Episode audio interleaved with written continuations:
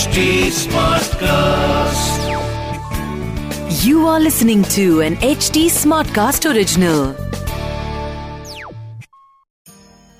जैसा कि मैं हमेशा कहती हूँ कि स्थानों के भी अपने भाग्य होते हैं आज मैं आपको लेकर चल रही हूँ ऐसे ही एक महाभाग्यवान स्थान पर जो सतयुग से आज तक पूजा जाता है यहाँ ज्योति रूप भगवान शिव और माता पार्वती मल्लिकार्जुन ज्योतिर्लिंग में सम्मिलित रूप से स्थित हैं और इसी प्रांगण में स्थित है श्री शैलम शक्तिपीठ। तो आइए आज चलते हैं आंध्र प्रदेश के कुरनूल में, ब्रह्मगिरी पर्वत पर, जिसे दक्षिण का कैलाश भी मानते हैं। और यहाँ कृष्णा नदी के तट पर स्थित है भगवान शिव के बारह ज्योतिर्लिंगों में से एक, मल्लिकार्जुन ज्योतिर्लिंग। जो एकमात्र ऐसा ज्योतिर्लिंग है, जिसमें शिव पार्वती दोनों स्थापित हैं। आज भी यहाँ हर रोज उनका विवाह कराया जाता है। मल्लिका माँ पार्वती हैं और अर्जुन भगवान शिव को कहते हैं। इसी मल्लिकार्जुन ज्योतिर्लिंग के प्रांगण में ही स्थित है श्री शैलम शक्तिपीठ, जहाँ माता सती की ग्रीवा यानी गर्दन का निपात हुआ था। नमस्ते, मैं हूँ निष्ठा सारस्वत। और मैं आप सभी का एच टी स्मार्ट कास्ट की ओरिजिनल पेशकश इक्यावन शक्तिपीठ पॉडकास्ट में स्वागत करती हूँ। हिंदू धर्म के पुराणों के अनुसार जहाँ जहाँ माता सती के अंग, आभूषण तथा वस्त्र के हिस्से धरती माँ ने धारण किए वहाँ वहाँ शक्ति पीठ बने।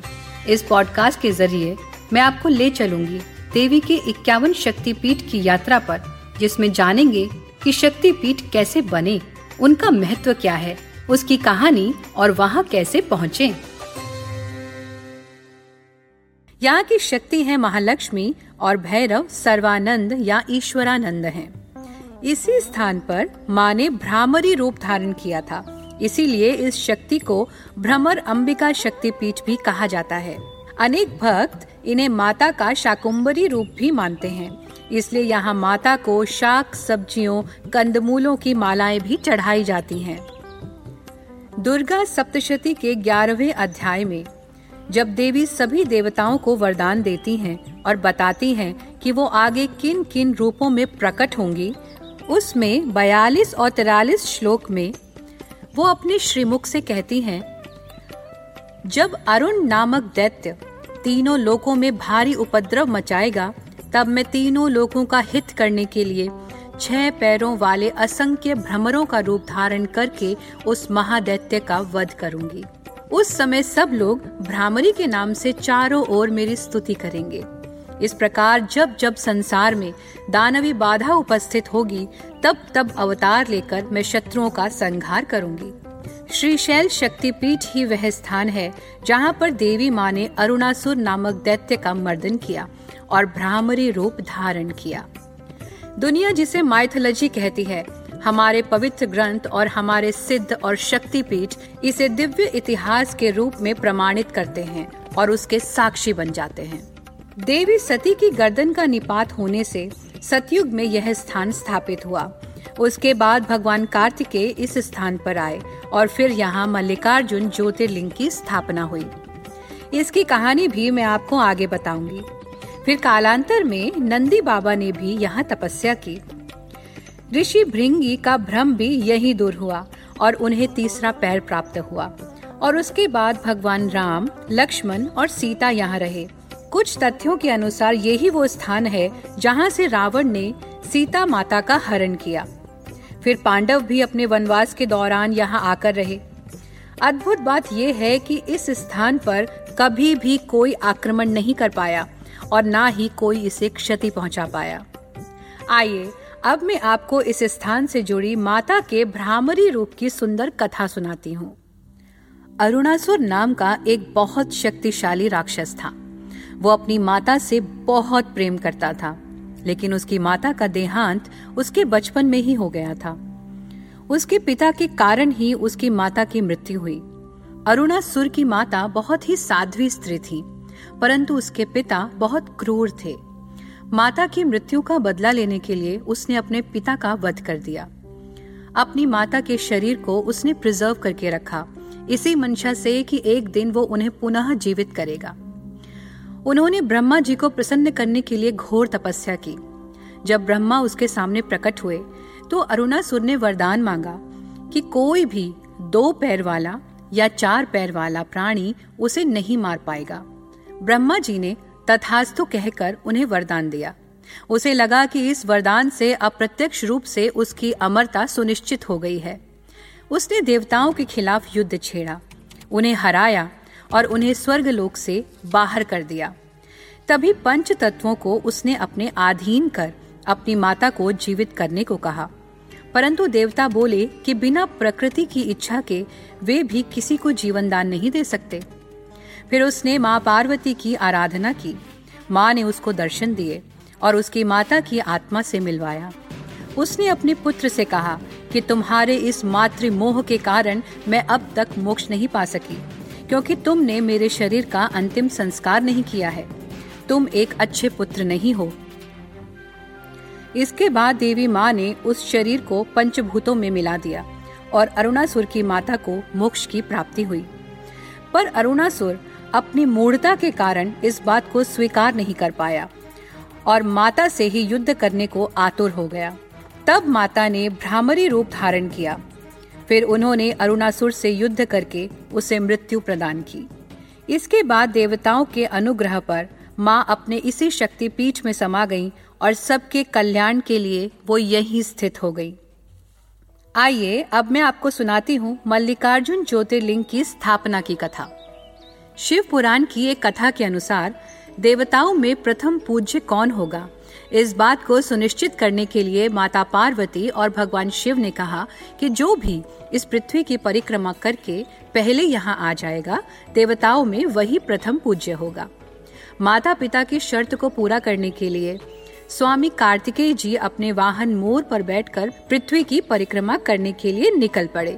वो तो देवताओं के भी सेनापति हैं, हर प्रकार से सक्षम हैं, इसलिए शीघ्र ही वे सभी देवताओं से पहले पृथ्वी की परिक्रमा करके कैलाश पहुँचे।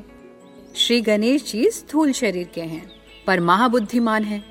उन्होंने माता पार्वती तथा देवादिदेव महादेव को एक आसन पर विराजमान होने को कहा और उनकी सात परिक्रमा कर ली। शिव और पार्वती उनकी चतुर बुद्धि को देखकर अति प्रसन्न हुए। और उन्होंने श्री गणेश जी को प्रथम पूज्य घोषित कर दिया। इस बात से दुखी होकर भगवान कार्तिकेय कैलाश छोड़कर क्रौच पर्वत पर आकर निवास करने लगे। इधर कैलाश पर माता पार्वती का मन पुत्र स्नेह में व्याकुल होने लगा। वे भगवान शिव जी के साथ क्रौच पर्वत पर पहुँच गईं। यहाँ आकर उन्होंने कार्तिकेय भगवान को दिव्य ज्ञान दिया।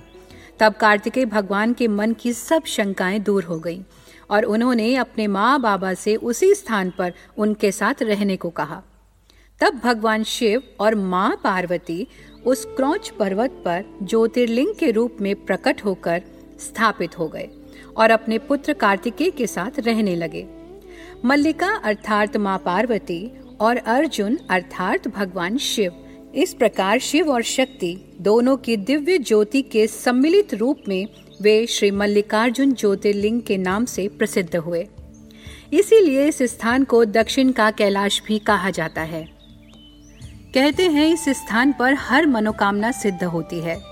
यहाँ दर्शन करने वाले के जीवन में कभी दरिद्रता नहीं होती और उसके सभी रुके हुए कार्य पूर्ण हो जाते हैं। ऐसी दिव्य महिमा है हमारी करुणामयी माता रानी की। आंध्र प्रदेश के कुरनूल ज़िले में अति प्राचीन श्री गिरी पहाड़ी पर पाताल गंगा नाम से प्रसिद्ध पवित्र कृष्णा नदी के दक्षिण किनारे पर स्थित है श्री शैलम शक्तिपीठ और मल्लिकार्जुन ज्योतिर्लिंग। ये स्थान आंध्र प्रदेश की राजधानी हैदराबाद से दक्षिण दिशा में लगभग 232 किलोमीटर की दूरी पर स्थित है। सड़क मार्ग से यात्रा करने पर सड़क के साथ साथ बहती नदी बड़े बड़े पहाड़, गहरी घाटियाँ जगह जगह बहते झरने आदि प्राकृतिक सौंदर्य का आनंद लेते हुए श्रद्धालु इस स्थान तक पहुँचते हैं। ये मंदिर दक्षिण स्थापत्य कला का एक अनुपम उदाहरण है। ये एक विशाल दुर्ग की तरह है, जिसकी ऊंचाई 20 फीट है। मल्लिकार्जुन मंदिर परिसर दो हेक्टेयर की जगह में एक विशाल परिसर के रूप में स्थित है। ये 28 फीट लंबी और 600 फीट ऊँची दीवारों से घिरा हुआ है। जिसमें मुख्य मंदिर श्री मल्लिकार्जुन और माता भ्रमर अंबिका के हैं। मंदिर के गर्भगृह में लगभग आठ अंगुल ऊँचा शिवलिंग स्थापित है। इन मंदिरों के साथ कई अन्य मंदिर, जैसे वृद्ध मल्लिकार्जुन सहस्त्र लिंगेश्वर अर्धनारीश्वर, वीरभद्र उमा महेश्वर और ब्रह्मा मंदिर आदि बने हुए हैं। इस मंदिर में खम्बे मंडप और झरने आदि बनाए गए हैं। मंदिरों की दीवारों पर कई अद्भुत मूर्तियाँ बनी हुई हैं, जो लोगों को अपनी तरफ़ आकर्षित करती हैं। पुरातत्व विभाग के अनुसार, इसका निर्माण कार्य लगभग 2000 वर्ष पुराना है। 1520 ईसा के आसपास निर्मित 3244 फीट की दीवार के हर पत्थर का वज़न एक टन से अधिक है, जिस पर हिंदू पौराणिक दृश्यों की बारीक नक्काशी देखने को मिलती है। इस ऐतिहासिक मंदिर के निर्माण में कई बड़े बड़े राजा महाराजाओं का योगदान रहा है। इस मंदिर का इतिहास दूसरी शताब्दी से मिलता है। इस मंदिर में पल्लव, चालुक्य, काकतीय, रेड्डी आदि राजाओं ने विकास कार्य करवाए थे।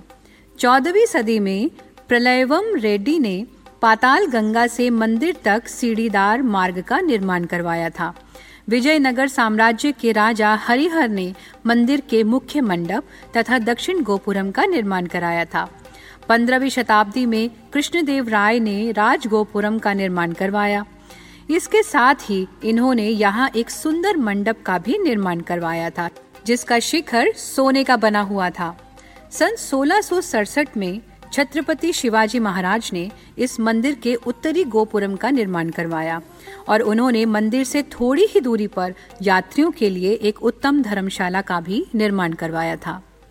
आइए अब मंदिर के अंदर चलते हैं। यहाँ सामान्य दर्शन के लिए पुरुषों व महिलाओं के लिए कोई ड्रेस कोड नहीं है। अभिषेक व अन्य पूजा करने के लिए पुरुषों को केवल धोती या लुंगी पहनकर और ऊपर के शरीर में बिना वस्त्र पहने प्रवेश करना आवश्यक है और महिलाओं को साड़ी पहनना अनिवार्य है। मंदिर के पास पहुँचने पर आपको अलग अलग दर्शनों की लाइन दिखती है। आपको टिकट काउंटर से फ्री दर्शन का टिकट लेना होगा। यदि आप जल्दी दर्शन करना चाहते हैं तो शीघ्र दर्शन का एक सौ का टिकट ले सकते हैं।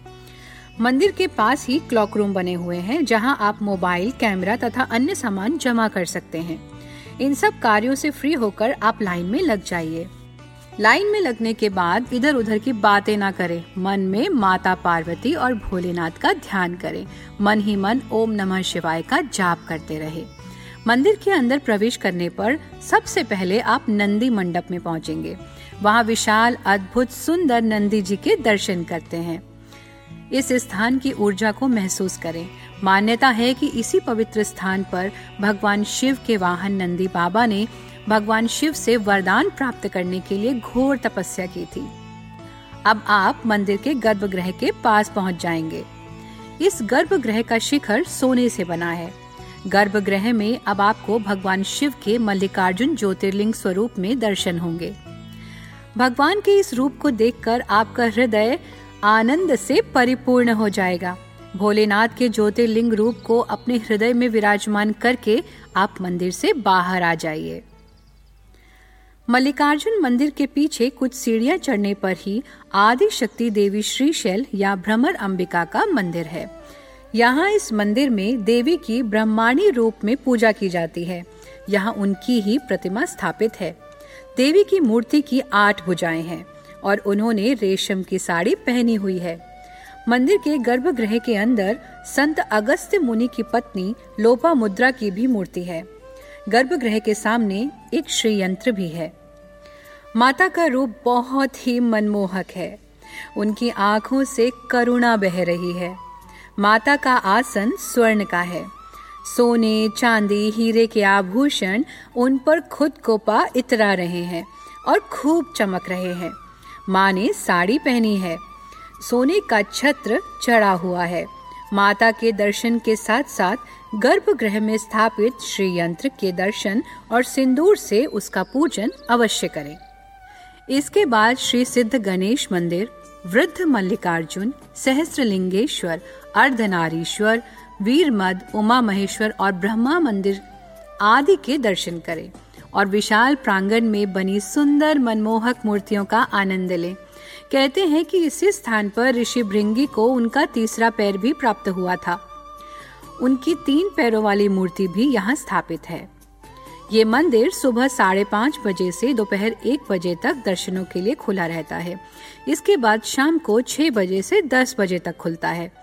इस मंदिर में आरती प्रातः सवा पाँच बजे से साढ़े छह बजे तक होती है। संध्या आरती शाम को पाँच बीस से छह बजे तक होती है। यहाँ पर प्रसाद के रूप में लड्डू का प्रसाद अर्पित किया जाता है। यहाँ माता को शाक चढ़ाए जाते हैं।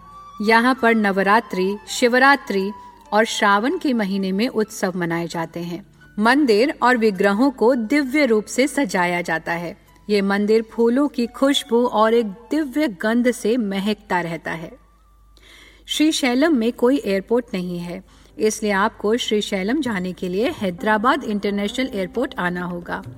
यहाँ से टैक्सी या बस द्वारा आप पाँच से सात घंटों में मल्लिकार्जुन पहुँच सकते हैं। श्री शैलम मंदिर का निकटतम रेलवे स्टेशन कम्बम है, जो श्री शैलम से 60 किलोमीटर की दूरी पर है। यहाँ रुकने के लिए श्री शैलम मंदिर प्रबंध समिति द्वारा संचालित धर्मशालाएँ तथा विभिन्न कॉटेज और गेस्ट हाउस उपलब्ध हैं। श्री शैलम के आसपास अन्य अति सुंदर दर्शनीय स्थलों का आनंद लेना ना भूलें, जैसे पाताल गंगा। यहाँ का रोप वे बहुत प्रसिद्ध है। पाल धारा पंचधारा इस जगह पर शंकराचार्य जी ने तपस्या और प्रसिद्ध शिवानंद लहरी की रचना की थी। यहाँ पर साल भर पहाड़ियों से जल की निरंतर धारा शिवलिंग पर गिरती रहती है। आगे चलकर ये धारा कृष्णा नदी में मिल जाती है। इस धारा के जल में कई प्रकार के औषधीय गुण हैं, इसलिए लोग इसका जल अपनी बीमारियों को ठीक करने के लिए ले जाते हैं। श्रीशैलम डैम भी एक बहुत ही खूबसूरत स्थान है जो कृष्णा नदी पर बना हुआ है। पाताल गंगा पहुँचने के बाद आप बोट से नदी और डैम की सैर कर सकते हैं। आज के लिए इतना ही। अगले एपिसोड में हम चलेंगे छत्तीसगढ़ और दर्शन करेंगे मैहर शक्तिपीठ के, जहाँ माँ के गले का हार गिरा था। आगे की कहानी सुनने के लिए हमसे जुड़े रहिए। मैं हूँ निष्ठा सारस्वत और आप सुन रहे हैं इक्यावन शक्तिपीठ। अगर आप कोई जानकारी या फीडबैक शेयर करना चाहते हैं तो आप मुझे कांटेक्ट कर सकते हैं मेरे सभी सोशल मीडिया हैंडल्स पर। Nishtha Saraswat. On Facebook Instagram और यूट्यूब पर। साथ ही, आप एच टी को भी फॉलो कर सकते हैं उनके सभी सोशल हैंडल्स पर। Instagram Facebook Twitter link YouTube और ऐसे पॉडकास्ट सुनने के लिए लॉग इन करें एच टी पर। इस पॉडकास्ट सीरीज़ को केवल मनोरंजन और जानकारी के लिए बनाया गया है। इसमें साझा किए गए इक्यावन शक्ति पीठों की जानकारी का आधार आपसी कही सुनी और पौराणिक किताबें हैं। इससे हमारा उद्देश्य किसी भी मनुष्य, जाति या समाज की धार्मिक भावनाओं को ठेस पहुँचाना नहीं है। इसलिए इससे जुड़े किसी भी विवाद के हम उत्तरदायी नहीं है। इसकी narration research and writing Nishtha Saraswat ने की है। Direction and production Diksha Chaurasia. Editing and sound designing Amarinder Singh ने की है। This was an HT Smartcast original. HD Smartcast.